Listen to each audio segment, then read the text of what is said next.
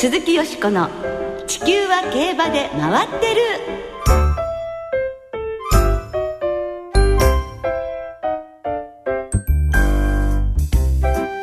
皆様こんばんは鈴木よしこです。お元気でいらっしゃいますか？地球は競馬で回ってる。この番組では週末の重賞レースの展望や競馬界の様々な情報をたっぷりお届けしてまいります。最後までよろしくお付き合いくださいね。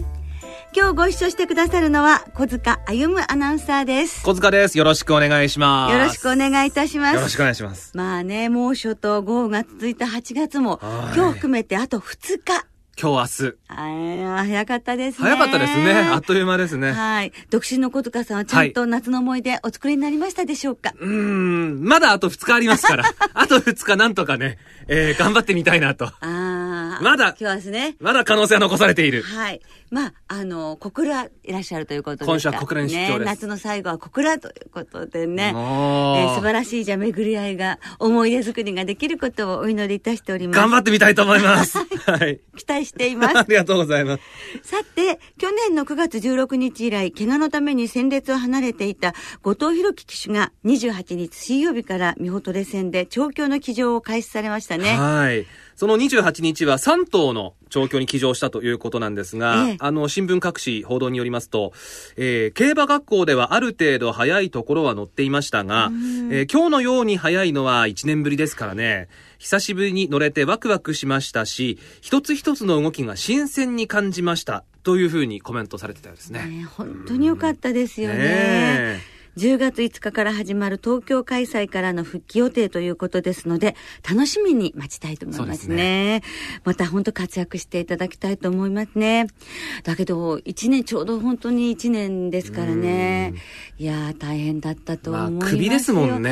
はいちょっとデリケートと言いますか、はい気をつけなきゃいけないところですえーもんね。ものすごい大変な手術だったので、ええよくぞっていう思いがいたします。はいさあ、そして、えー凱旋門賞へ向けて、明日、絆がいよいよフランスへ向け出発いたします。はい一足先に日本を飛び立ったオルフェーブルも順調そうですね。ええまあ、二頭とも、とにかくね、レースまで順調に、ベストの状態で、えー行ってもらって、えーその状態でレースに臨んでもらいたいなと。本当ですね。思いますね。で、我々、ラジオ日経では、はいえーフォア賞と二栄優勝、えー凱旋門賞の前哨戦、実況生中継いたします。やりましたはい。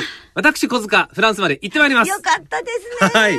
実況、実況と取材をしてきますんで、どうぞ皆さん、お楽しみに。ね、ご期待ください。はい。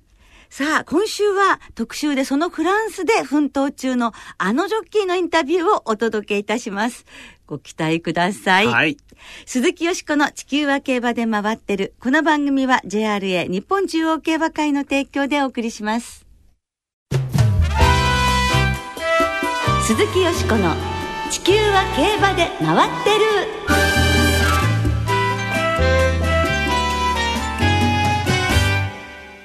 長期フランス遠征中、藤岡祐介騎手インタビュー第2弾うわーやんややんや。いやいやいやいや。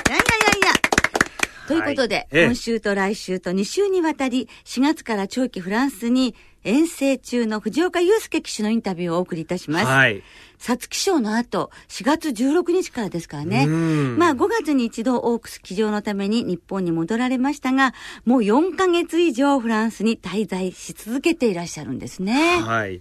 で、ここまでフランスの各地12の競馬場で29回レースに騎乗してまして、はいえー6月21日、メゾンラフィットの一般戦を、オンケンバヤソワカで、えー勝ってるんですね。またこの日本風というかね、ええアジアって感じをなんかまで 語れたんですよね。はい。まあ、その他も3着1回、4着3回、5着2回、うん検討してらっしゃいますすよねね。。はい。12もの競馬場で騎乗されてるっていうことですけれども、まあきっと様々なタイプの競馬場があってうん、とってもいい経験されてるんでしょうね。で、3月にこの番組で出発前のインタビューをお届けした時には、厳しい環境に自分を置いて、もがいて、もがいて、何かをつかみたい。というふうに話されていましたが、きっといろいろな意味で成長されているんじゃないでしょうか。まあ、そのあたりをですね、はい昨日私、ま、藤岡祐介騎手にインタビューいたしましたんで、早速お聞きいただきたいと思います。えーフランス長期遠征も半分を過ぎたというところですが、改めて今ここまでを振り返っていただいていかがですか、そうですね、まあ、あの思ったよりもあの生活の面ですごくスムーズにあのこちらに来てからの生活がスタートできたので非常に充実した日々を送れているなという感じです。ほう。どうなんですか？今の一日の生活サイクルとしては、大体どんなスケジュールで一日動いてらっしゃるんですか？あの朝はだいたい6時から所属している厩舎が始まるので6時に行って1時間ほど厩舎での作業の馬の部屋を掃除したりとかそういった作業をしてからたい1日に4頭ぐらい乗る感じですね。ほう。馬への接し方とか、その馬との距離感っていうのは日本とフランスで違ったりってするもんでしょうか？そうですね。日本の場合は、まあ、馬もすごくあの元気がいいのでなるべくこう後ろに立たないようにとかあのすぐ近くに寄らないようにっていうふうに子供の時から教えられていたんですが、うん。え。こちらに来たらまずその馬じゃなくて自分がリーダーなんだから馬を自分で動かしなさいっていうことを言われるので常にその馬を人間が気をつけるんじゃなくて馬に人を気をつけさせなさいっていうふうにえ教えられるんですね。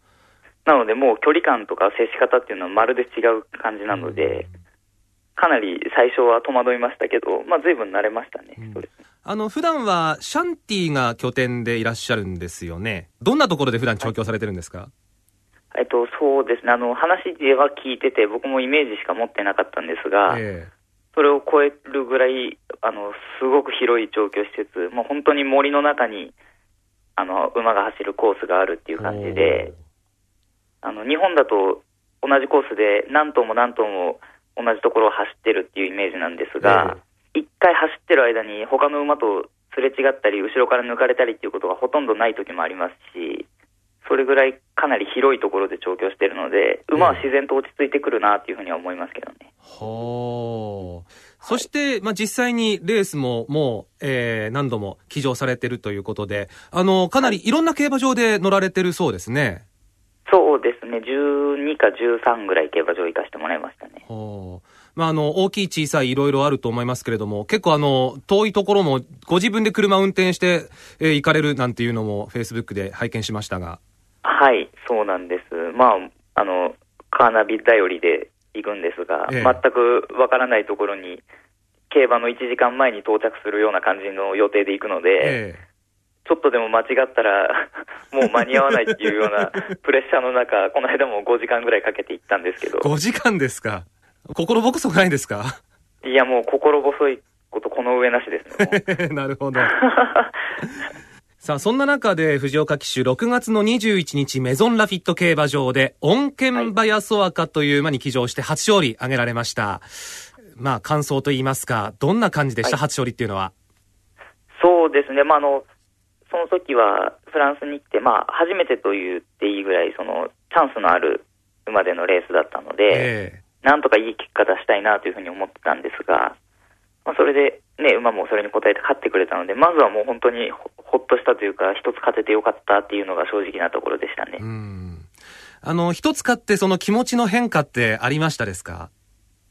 そうですね、まあ、あの、すごくほっとして嬉しかったっていうのは、あの、もちろんあるんですが、ええあの、日本にいるときは、その、一つ勝った負けたっていう、その、目の前のレースに一喜一憂してばかりで、その、自分の成長につながっていなかったのかなというふうに感じて、今回の遠征を決めたので、うん。あの、勝ったからといって、ああ、よかったというほど、その、ほっとできたっていうほどではないので、ええその中でもその反省点見つけて、また次につなげていかなきゃなというのが、まあ、終わった後の気持ちでしたね。ほうほうほう。あの、フランスのレースに騎乗されて、そのフランスの、まあ、競馬のレースの特徴、まあ、日本との違いも含めて、どういうふうに感じられました？まあ、そうですね、まあ、本当にとにかく、日本に比べるとペースが遅いので、え本当に道中ゆっくり流れて、あと、馬の出入りっていうんですか、道中の動きがすごく少ないので、こちらの競馬は。ええ。日本みたいにその道中まくってくる馬がいたりとか、そういったことがなくて、一度決まったポジションをみんなキープするようなレースなので、ええ。その辺はまあ、かなり違うところかなというふうには思いますけどね。やはり、藤岡騎手ご自身もその、えーフランスのレースのスタイルに合わせるような乗り方に変えていってるんですか？そうですね、まあ、あの最初にやっぱりあのたくさんレースを見て、こちらではそのこちらのレースでの流れとか、そういったあの暗黙のルールみたいなものを理解していないっていうふうに思われると、あの乗れないジョッキーだっていうふうに評価されてしまうようなので、うんその辺はかなり毎回意識してあの乗るようにはしていますけどね。あの、馬群も非常にこう固まってタイトな中でレース進んでいきますよね。そんな中での、はいそのポジション取りなど結構難しそうに感じるんですが。あのそうですね、まあ、あの一度さっきも言ったように、ポジションを定めてしまうと、その後出入りがない分、日本みたいに途中で外からこすられたりとかっていうことはあまりないので、ほうほうほ最初に取ったポジションをまあいかにキープできるかっていうところなんで、うんあのやっぱり隙を見せるとすぐ入ってこられたりとか、そういった厳しい面はあるんですが、う。ええ。あの普通に走ってるのによ横からぶつけられたりとか、そういったラフなことは特にないので、ほうほうほう。はい。はい。あの、藤岡騎手、この番組の春に、えーお願いしたインタビューの中で、まあ、あの、ご自分のスタイルを、まあ、いい位置を取って、いかに馬に楽させて直線まで持ってくるかっていうようなことを話されてたんですが、そうしますと、やはり、その、いい位置を取るっていうご自分のスタイルは、なんでしょう、そのフランスでも通用すると言いますか、そこはこう、活かしていくっていう、そういう位置づけになるんでしょうかね。あのそうですね、まあ、こちらのジョッキー、あまりスタートから出していくことがないので、行為を取ることっていうのは非常に簡単に、まあ、簡単っていうのもあれですけど、割とスムーズに行為のポジションは取れるんですが、うんあのやはり馬場がタフな分、馬の力がストレートに出てしまうので、なかなかいいところを取ったからといって、最後まで馬が持つかというと、そうではないんですね。なので、やはりそれだけではごまかしきれない部分もありますし、あの何かもう一つプラスアルファつけていかないと、ここから先また結果を出していくのは少し難しいのかなという気はしています。うん日々勉強といった感じです。うーん、元気そうなお声でしたね。本当ええ。えでも、日々勉強ですということで、真面目に本当にこなしてらっしゃるようですね。ええ。また日本とフランス、まあもちろんですけれども、やはりいろいろな違いがあって、ええ。それの中で、えーなんとかそのフランスに食らいついていこうというような、そんなこう意気込みといいますかね、ええ。まあ、そういったものは非常に。うん。でも、まあただ、とはいえ、ええ。あの声が非常に明るくてですね、ええ。あの、非常に充実してええ。いらっしゃるんだなというのをインタビューしながら感じました。はい。ねですから、どれだけのものをね、本当にこう、え得してらっしゃるかっていうのをね、うん。お帰りになった時、ものすごく楽しみなんですけれども、はい。まあ、長期フランス遠征中の藤岡祐介騎手のインタビュー、特集でお届けいたしましたが、来週もはい、この続きをお届けしますので、まだまだいっぱい話していただいてます。はい、はい。どうぞお楽しみに。鈴木よしこの地球は競馬で回ってる。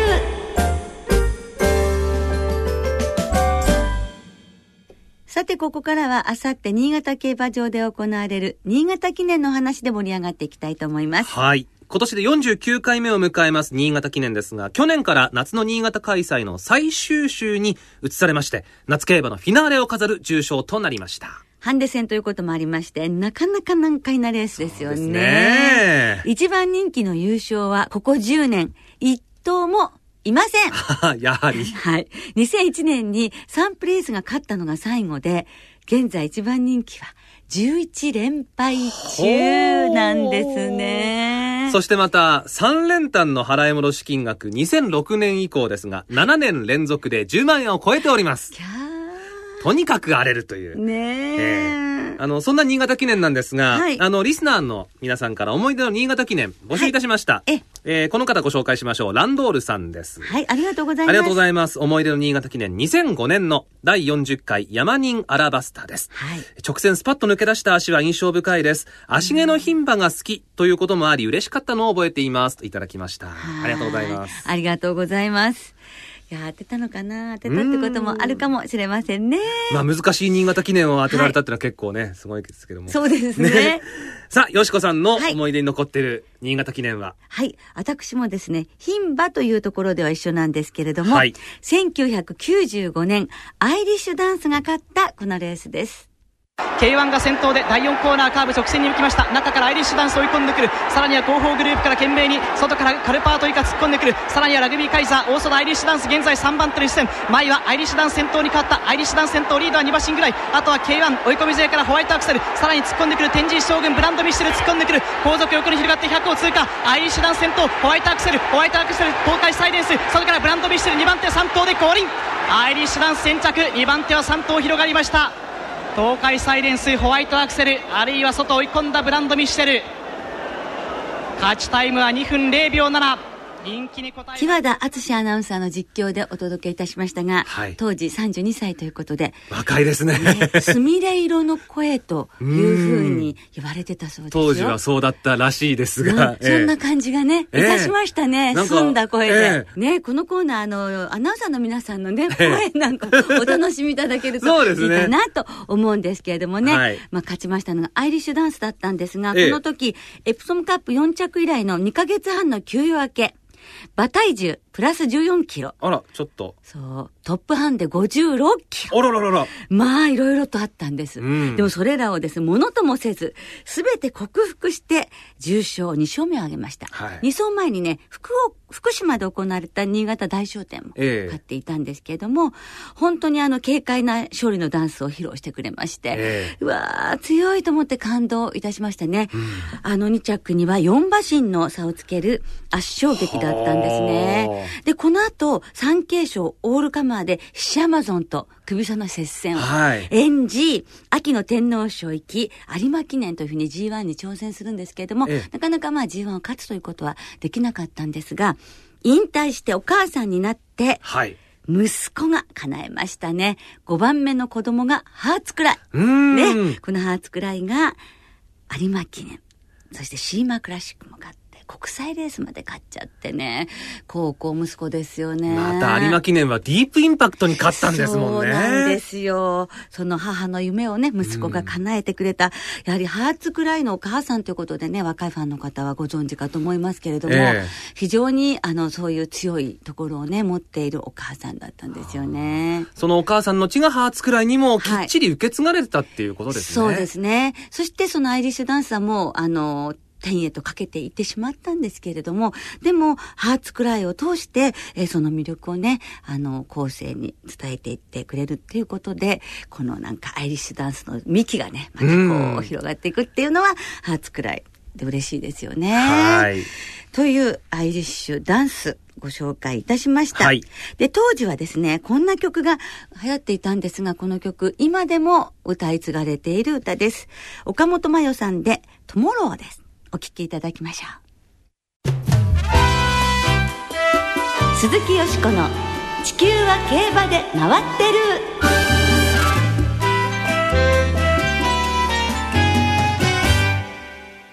ここからは日曜日に行われる第49回新潟記念を展望していきます。はい。その前に、先週の新潟2歳ステークス、ちょっと振り返りましょうか。はい。レースを制したのは一番人気、川田優雅騎手騎乗のハープスターでした。ええ鮮やかでした。いやいやいや、強かったですね。なんかもうワクワクしちゃいましたね。ええあんな後ろでいいのかというぐらいに、はい残り400メートルぐらいまではええ最高峰。はい、そうそ。こから、もう17頭ごぼう抜きというレースぶり、圧巻でしたよね。ね、胸がスカッとしましたね。はい。まあ長いね、新潟の直線とはいえ、上がり3ハロンが32秒5という、末足驚異的。もちろんね、来年の春、ええすごく楽しみになりましたよね。楽しみですねこれはね、そしてこのハープスターを通して、ベガの血統が広がっていくという期待もありますからね。はい今後が楽しみですね。ええ。ちなみにあの、よしこさん予想の方は、ああ、私の褒めはダウトですだったんですが、残念ながら9着、うんダウトでした。うんはい、もう残念ですね。アウトでした。はい。まだ夏は終わってませんから。あ、わかりましたね。はい頑張りましょうね。頑張りましょうねはい。さあ、今週は小塚さんとですね、一緒に的中させるように頑張りましょう。はい、頑張りましょう。新潟記念です。はい。新潟記念芝2000メートルハンデ戦の G3 です。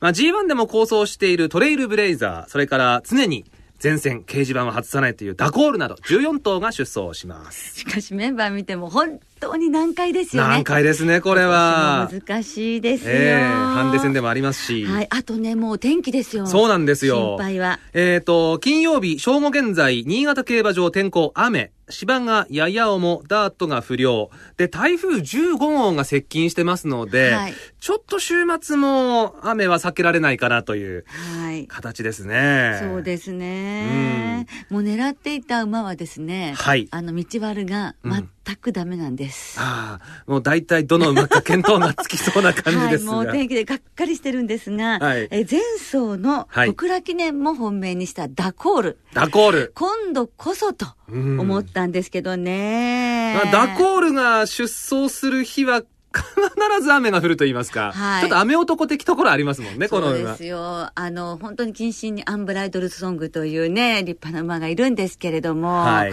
初めて私がケンタッキーダービーを取材に行った時に、勝ったんじゃないんですよ。一番人気だった馬ね。ですからもう応援してるんですけど、ええなかなかね、もう歯がゆい。で、うん今回こそと思ったんですの。ええところが、はいまたね、雨ということで、だからボックスにすることにしましてね。ではい。あの、一番気になっているのは11番のブリッジクライムですね。はい夏が得意ということと、それから前走からマイナス4キロの斤量っていうことと、はいそして、えー新潟にも、えー実績があるということですね。ですねはいえーですが、4頭のボックスということで、3番のダコール。ダコール。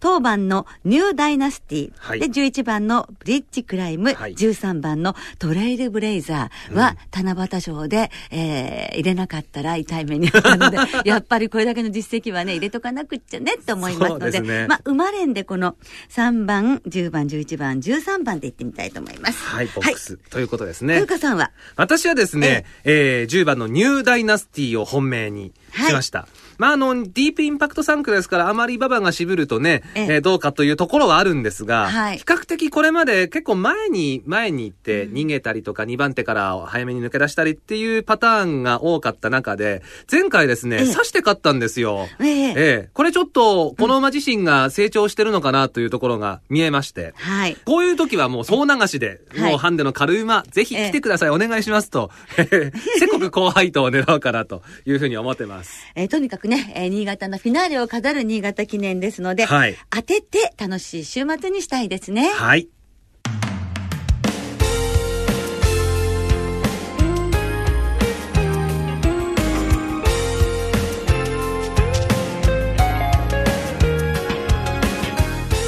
そろそろお別れの時間となりました。